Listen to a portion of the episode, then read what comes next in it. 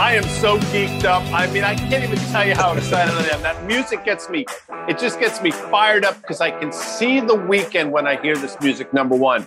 It also brings me back to sort of the rock and roll days. And before we even start here, Dan, the great Charlie Watts obviously passed away.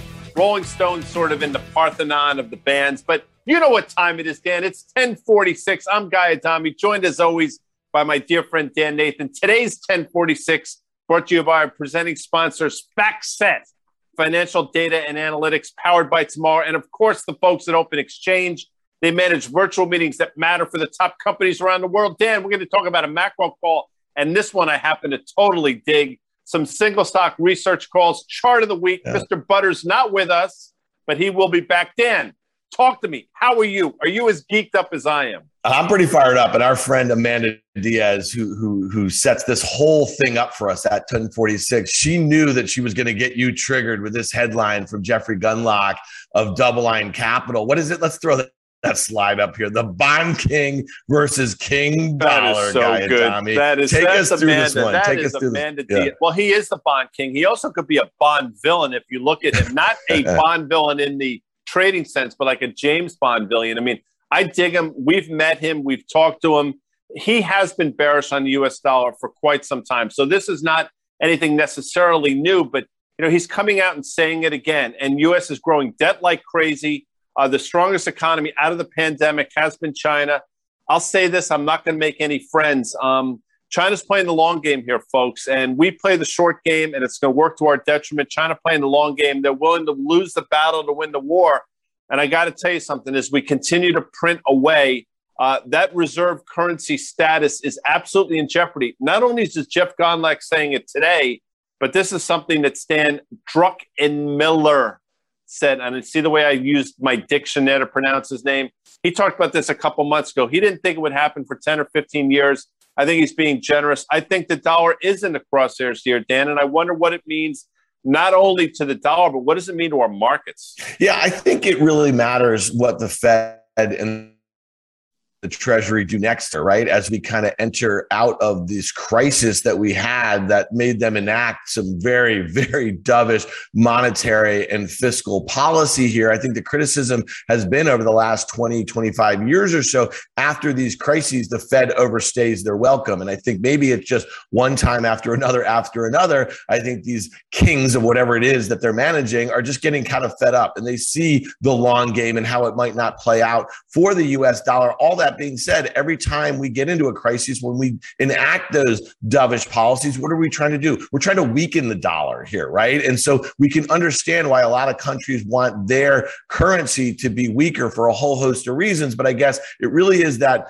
um, at aspect of the rever- uh, reserve currency. Let's look at the Dixie guy because the US dollar index, we know about half of that is about the euro. And we know that the euro has been really weak for a whole host of reasons, especially related to this um, pandemic here. But I look at the one year chart of this Dixie and I say, okay, we might have just kind of gotten to some technical resistance here. You look at those highs from about a year ago, and that would be a level between 94 and 95 or so that might be really hard to break out from, but we might see a push there in the not so distant future, especially if taper talk heats up as we get into September. Yeah, and we should look and we should absolutely look at the longer term chart because I think this does a little bit of better job of illustrating where we've been and where we're going. You mentioned it, we've been in this very well defined range, somewhere between 88 and a half ish to 95. Broke through that downtrend line that you drew, Dan. We're up against resistance here. This is interesting. You mentioned um, the views on its, its strong dollar policy you know, historically, probably since the Eisenhower administration, there's been this talk of a strong dollar policy. President Trump was the first person that I can remember that publicly talked about, hey, you know what? We actually, the dollar's too strong. We want to weaken it here. And quite frankly, I mean, he's just being honest and he's right in terms of that weaker dollar absolutely helps our multinationals. But I got to tell you, folks, it does nothing for your buying power because a weaker dollar is by definition inflationary. I think we're at the upper end of the range. But to Dan's point, if we start this taper talk in earnest, it's probably going to be supportive of the dollar. We will see, and we'll see what a stronger dollar does to equities. Because as you know, I say it all the time: a stronger dollar, Dan, is a what? Wrecking ball, guy down. Wrecking ball, which takes us to yields because you can't talk about the dollar until you talk about yields. You've had a pretty significant move from that 113, 114 low up to levels we're seeing now. Are we, the question really is, have we seen the worst? Have we seen the low in yields? And have we now taken it through the 200 day moving average? We, are we through Dan's downtrend line? And do we go visit maybe not the levels we saw in March, but that 145, one and a half level? And what does that mean to equities here, Dan Nathan? Well, listen, guy, you know that you and I are just dumb stock and option jockeys here. And that bond market, um, you know, that is bigger and smarter than our markets, no doubt about it, right? And they sniffed out, if you look what happened in yields in March and early April, they sniffed out that the inflation argument whether it was going to be sticking, persistent, or transitory. They voted there and rates got destroyed, right? Went from 177 in the 10 year US Treasury yield down to that level of 1.13 that we just made a double bottom over the last month, month and a half or so. So here we are, like you said, breaking out, held that uptrend from last September. I think that's important. So I guess the question is are yields telling us something about the taper and it's about ready to come? That being said, if you look at the long term chart, we have a 10 year um, log chart here. You know, those generational lows, and I'm doing air quotes here, Guy Adami, from 2012, 2016 that we blew through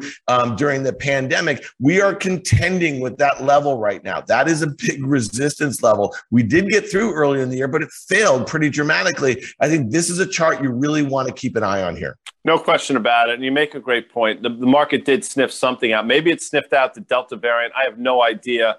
Um, but that move from 175 down to 113 was extraordinary. And, you know, I'll just mention this. You talked about the bond market being the biggest market in the world. You're correct. But if you look at the way 10 year yields are trading, in a lot of ways, they're trading like biotech stocks. I mean, the, the, the percentage moves in 10 year yields over the last six to 9 months have been extraordinary, a word that I'm choosing to use. I don't know what it means. I think I do because I do think bond volatility invariably and inevitably leads to equity volatility. We're not seeing it yet.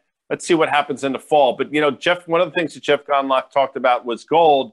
And I think, and I'm paraphrasing here, but he said it's in hibernation. And that's a great word. It is absolutely in hibernation. I think if you had told me all the things that are going to take place over the last year, where's the price of gold? I would have said significantly higher than the high we made last summer. Uh, and here we are sort of floundering. Uh, we're in this downtrend. We're basically at the upper end of it.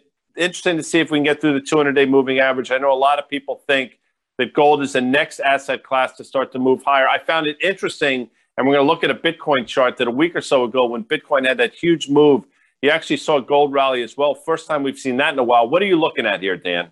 Yeah, listen, you know, it might be in hibernation, guy, but I think this thing is dead. I think the gold bugs from the 70s, the 80s, the 90s, I mean, I think that they're literally becoming extinct, if you will. And, you know, Bitcoin at, you know, a trillion and change market cap and some of the other assets that people are thinking about as stores of value, I think are going to be the, the thing that overtakes gold over the next five to 10 years. And I know um, that might be a controversial thing. Listen, there's a lot of people who think gold's an absolute waste of time, if you will, also. So I'm not interested in gold here. I see probably a bunch of scenarios where gold heads back to the lower end of that downtrend that it's been in for the last year or so. But we got to look at the Bitcoin, the one year chart here, guy. You had that that just, I mean, it, the move was parabolic. I mean, it was getting pressed down there below 30,000. That was technical support here. A whole host of things were going on. Chinese crackdown on mining um, and, and, a few other technical aspects that were causing that thing to just be uh, for sale for most of the spring here. You had that move. It's a steep uptrend. It's contending with that uptrend now from those recent lows, and it seemed to be rejected that kind of nice round number of 50,000 or so. So keep an eye on that one. To your point, guy, if you have a sell off in Bitcoin and gold can't rally, get the heck out of gold. That's yeah, it's interesting. I mean, it is a natural place for Bitcoin to take a pause here. Obviously, you saw MicroStrategies. I think it was announced this week or late last week. They added another 3,000 or so Bitcoin to their balance sheet. I think they're now north of 105,000 or so Bitcoin. We have spoken to Michael Saylor you know, he thinks it's not if, but when other companies, other multinationals add Bitcoin to their balance sheets, we'll see. Obviously, the one you really have to watch out for, I would imagine, would be Apple. Uh, and I'm not suggesting they're going to do it, but with you know 250 billion dollars or so of cash on their balance sheet, it would be interesting if they just put 10% to work in crypto. We'll see. You mentioned no gold being dead. I, I, I don't necessarily agree, but I'll tell you who definitely doesn't agree is the brain trusted Palantir, who we talked about it last week They announced a $50 million investment, which seems insignificant. I get it in terms of a company that large, but they're not buying the ETF. They're buying actual gold bars. We'll see if that's the first, but not the last foray into it. But, you know, again, natural place for Bitcoin to take a pause. We'll see if that helps gold. The next thing we have to look at, though, is something you've been all over, is this crude chart. I mean, crude has been, you know, I thought crude would continue to go higher. It didn't. Obviously, you saw a significant move lower. What are your thoughts here on crude? Is it telling us anything – in terms of this reopening trade, Dan? All right, Guy. To be very fair, you did call for a breakout. You've been calling for higher crude prices for the better part of the last year. So we had that really beautiful uptrend, and that was really mapping the course of the vaccinations and what people thought was going to be a reopening trade, and then how coordinated that trade might be globally here. I think it got a little bit ahead of itself in the late spring, early summer here, and now we're in that downtrend. Look at that chart. Look where it bounced off of. Exactly where it should have, right? The, the low from just a couple months ago. You see that support range down to the 200 day moving average, and now it's contending with that uptrend that had been in place from the last um, from the lows last fall. This is a really key near term level. But guy, we've got to go back to this 10 year chart here because you know we've been talking about the dollar, we've been talking about rates, we've been talking. I mean, what moves opposite of the dollar and we know what that is it's been crude oil look at that back to 2014 when the fed started to taper crude oil got destroyed the dollar started to rally. So we have this kind of you know downtrend that been in place from those levels. We're looking at a log chart. It did break out, and now it's dealing with that downtrend. A break below that, and that to me signals higher rates, higher dollar, lower crude. We've taken a lot of time talking to macro. So for you folks uh, waiting for us to end at 11, my sense is there's no shot of that happening. And if the bell rings, just bear with us. But First call we got to take a look at, Dan. Obviously, Morgan Stanley upgrade Zoom, which I think is interesting because I do think Zoom reports on August 30th after the close. So I like this. They're getting ahead of the uh, of the earnings release, which is good. They upgraded the stock uh, to overweight from equal weight, $400 price target. I'll tell you right now, there's a huge range in terms of analysts. The range price range is anywhere from 242 to 525. So you can drive a truck through where analysts think this stock is going. Morgan Stanley calls it an international growth play. And quite, quite frankly, I agree with that. They were upgraded at KeyBanc on July 29th as well, $428 price target. I want to hear your thoughts. We should look at the chart because I think this thing sets up pretty well in earnings. Obviously, the stock made an all time high, I think 588 or so. We traded down to that trend line a couple times. We've bounced off it. We seem to be bouncing off it again, right up against the 200 day. I think we can take out that downtrend line that you drew post earnings. What are your thoughts here, Dan? Listen, here's one where this is obviously a great story and a great company. And when they came public, I think right before the pandemic, this company was already profitable. That's not something that we would say about too many high growth tech stories, right, Guy? And when you look at the revenue growth and how it accelerated during the pandemic, it was crazy. The bear case is that they pulled forward a lot of demand. And when we get back to work, there's going to be a lot of churn, right? And their users. Um, to me, you know, I always thought that this would be a great service on a broader platform. Now with a $100 billion market cap, trading 25 times sales. That's the problem right here. Okay. Is that they cannot be acquired right? And they have to start using maybe their currency to make some acquisitions. They've done some. They have a lot of cash on their balance sheet, nearly 5 billion and no debt. So I think this company has to look different going forward, especially when you think about what their competition looks like, right? From Microsoft, from Cisco, from Salesforce, and a whole host of other large platforms, Facebook, Google, the list goes on and on and on. So I struggle with the valuation. I think it's a tough play into earnings um, because of the value valuation and because of the fact that we know that people are going back to work late this fall, late this year, most definitely by early next year. Yeah, you just have to wonder if I agree with everything you just said. And if you were to be able to back out that huge move to 588 and this thing becomes a much better looking chart just in terms of the lower left yeah. or the upper right, obviously you can't do that. I get it, but you understand what I'm saying. The trajectory has been good. And listen, I think they've done everything right. I mean, they really couldn't help the move they saw in the stock right. uh, when you know whatever that was, that 588 move. But what they can help is their growth trajectory, and they can make acquisitions. That's what they're doing. Next, I happen to think this is a good call. I like Zoom into earnings. Salesforce, kudos to you. I think you actually said this is one of the better looking charts out there. We agreed with you on the show. This is my view. I'm curious to see what you think. Reported earnings last night. The earnings were good We talked about a herd of unicorns with Julia Boorstin, which doesn't make a lot of sense to me, but that's for another show. But you know, I thought what would happen here is we would trade up to and fail that 385 prior all-time high on big volume. Well, you started seeing it today. The, the stock has traded a significant amount of volume already. It'll be interesting to see what and if happens when we get to that prior all-time high, Dan Nathan. Yeah, I agree. I mean, go back and look, you know, a year ago when you had that massive gap here and there was nothing that, you know, you just after that, you know, that breakout. I mean, the point is, why did I like that chart? I like the consolidation. I like the fact that it, was underperforming many of its peers. We're in a sort of go-go market here where people are not particularly concerned about value valuation. And I just thought when the stock was like 250, there's a great potential for a breakout. We've gotten it. You know, as far as I'm concerned, guy, whether it's 275 or 285, if you were in this for a trade, you're taking profits up here because at this point, another up day gets you to that prior resistance. And there, it's just not a great risk reward playing for a breakout to new all time highs here. You got the breakout of the range, the story's intact. Look for a pullback to kind of reload. And I draw that horizontal green line there near 250. I love when stocks break out and then they pull back after some time to that breakout level. That's a great place to reload as long as the fundamental story has not changed meaningfully. Yeah, I agree. Look, I think you do it back and fill out of those levels. Today could be the capitulation day on the upside, which, by the way, you also see. You see it on the downside clearly. You also see it on the upside. You can see it in the form of volume. I think you pull the ripcord and look to buy it back cheaper. We got to take a look at Robinhood, which we talked about a number of times on the show, initiated by a lot of different people here. I'll just rattle off a few. KeyBanc, $55 price target. Mizuho, $68 price target. Piper's neutral, 47. Goldman neutral, 56. And oh, by the way, JP Morgan underweight, $35 price target. It runs the gamuts in terms of where folks can see this going. I'm going to say something crazy as we look at the chart. I actually think Robinhood can grind higher here. I don't particularly love anything about it, but I think they've tapped into something. And you know, with that said, you're going to see you're going to see continued growth in terms of users. And oh, by the way, Dan, I think you're going to see continued growth in terms of actual account size. Obviously, not a lot to look at here in terms of the chart. It's a relatively new company, as you know. What are your thoughts here on Robinhood?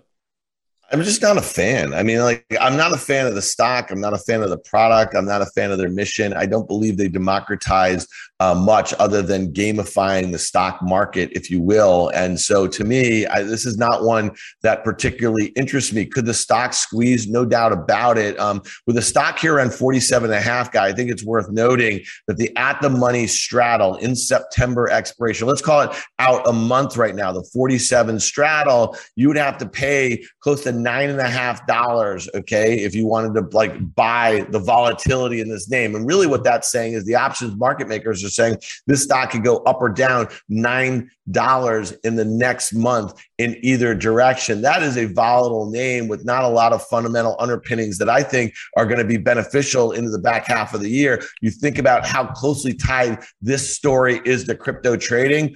I don't find it particularly interesting. What I do find interesting is a name like Schwab. And, you know, here's one of the things, guys.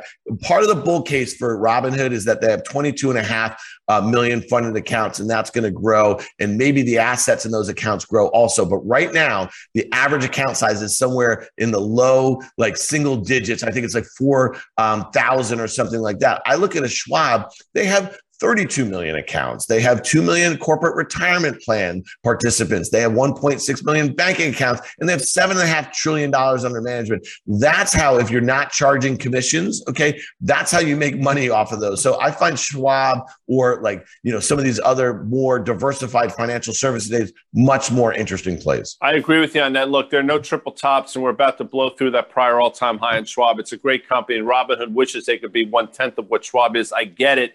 And obviously, the downside for, for Robinhood is the fact that you're right. I think it was 80% of their revenues are driven by crypto. And, and within that 80%, a ridiculous amount is driven by this Dogecoin thing, which I totally get. And the other negative argument there is the fact that if, if payment for order flow were to go away, I mean, that is a death knell for Robinhood. In the meantime, though, I think Robinhood can rally. It doesn't mean that Schwab won't rally. By the yeah. way, Schwab's probably the better looking chart here we got to look at a couple of these meme stocks, Dan, because they've been off to the races this week. Maybe it coincides with crypto. I have no idea what to make of it, but AMC off the mat. And oh, by the way, GameStop, I'd like you to talk about them.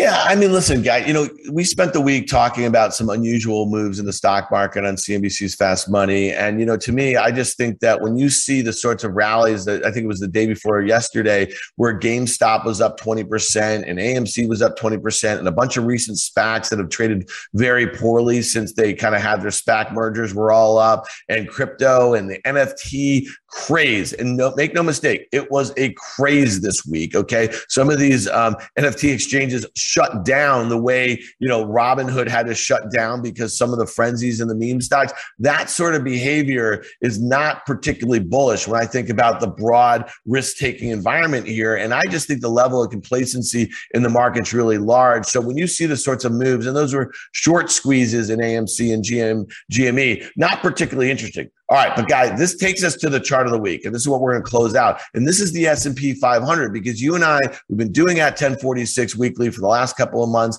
and we've tried to be constructive overall on markets. We try to bring in the macro here. We try to look at a lot of these single stock calls, but things I think in August got a little out of whack. Complacency got a little too high. When you think about the peak to trough declines that we've seen in the S and P 500 over the last six to nine months, they keep getting smaller and smaller. I think we're 210 days without a 5% decline. And look at that thing. What do you want to call that chart of the S&P 500 guy? I believe you would like to call that a, the hungry reptile, maybe alligator or yeah. crocodile. Of course, for you folks to know, crocodile's far more deadly than alligators, but that's neither here nor there. That looks like something to me. Crocodile, alligator, you call it, but that you're right. That 200-day moving average, we haven't seen it in quite some time. I think we absolutely have to visit it. And historically, the fall has been a very interesting time for market yeah, well, we I lost so guy. Excited, I knocked my is. mic cord out. I apologize. Yeah. We'll see what happens, but you know those moves to Dan's point, they they come place seemingly out of nowhere, and as we approach the fall, I think we're on the cusp of one. Well, here's the thing, Guy Adami. Wake me up when September ends because I remember what happened last September here. There was a high level of complacency. People were scratching their heads like you just did. Why these major tech stocks were just blowing out. The options activity was ridiculous. The VIX was making lows. In September, the S&P 500 the NASDAQ each went down about 10%. And some of the biggest names that you know and love went down 2x that. I just don't think that there's a scenario that most people can envision if you're bullish on stocks right here where that can happen again. And that's the exact time when it happens. See, and you didn't think I picked that up, but I love that green mile band. And let's go to our summary page because we ended with, you know, we, we ended with meme stocks because we started with the bond king. And I got to tell you, it's not coincidental that the demise, potential demise of the dollar, to my point, is leading to some of the rises in some of these meme stocks. I think the two go hand in hand. Jeff Gundlach, say what you want about him. He's a very bright guy, and the fact that he's talking about the demise of the dollar again is really interesting. That's what sticks to me. Uh, the S and P 500, the top end of the range. Talk to me as we get out of here, Dan Nathan. Yeah, I just think that, listen, you know, we, we talk to a lot of retail investors, and you and I have um, a history with institutional investors here. And one of the things that I just routinely see in every market cycle or every bit of volatility in the markets that retail continually, you know, they get sucked in at highs and they get really bearish at lows. And what we try to do is kind of offer a slightly different view in a way is that things are really good. The S&P is up 20% on the year. There are headwinds, and that's why we start with the macro, right? And there's a scenario where if gold um, were to start going up and rates were starting to go up and the dollar were starting to go up, there's not a scenario in my mind that could be good for stocks. So keep an eye on all this stuff. But um, to me, I think the S&P 500, maybe it's got a little more above 4,500, but after that, we're going to get our 5% um, peak to trough decline and maybe more. What was the name of that album that you like so much with that song on it? American Dookie. Gangster or something? Oh, or American Idiot. American Idiot. American, American Idiot. Idiot. Well, you're yeah. not, Dan, and I like yeah. to think I'm not. And if you're watching, you're clearly not. But today's episode of at 1046 has been brought to you by our presenting sponsors, FactSet Financial Data and Analytics, powered by Tomorrow. And of course, Open Exchange. They manage virtual meetings that matter for the top companies around the world. Next week, it will be September. It will be starting, not ending. Dan Nathan, I will see you next week. At what time? 1046. Damn straight.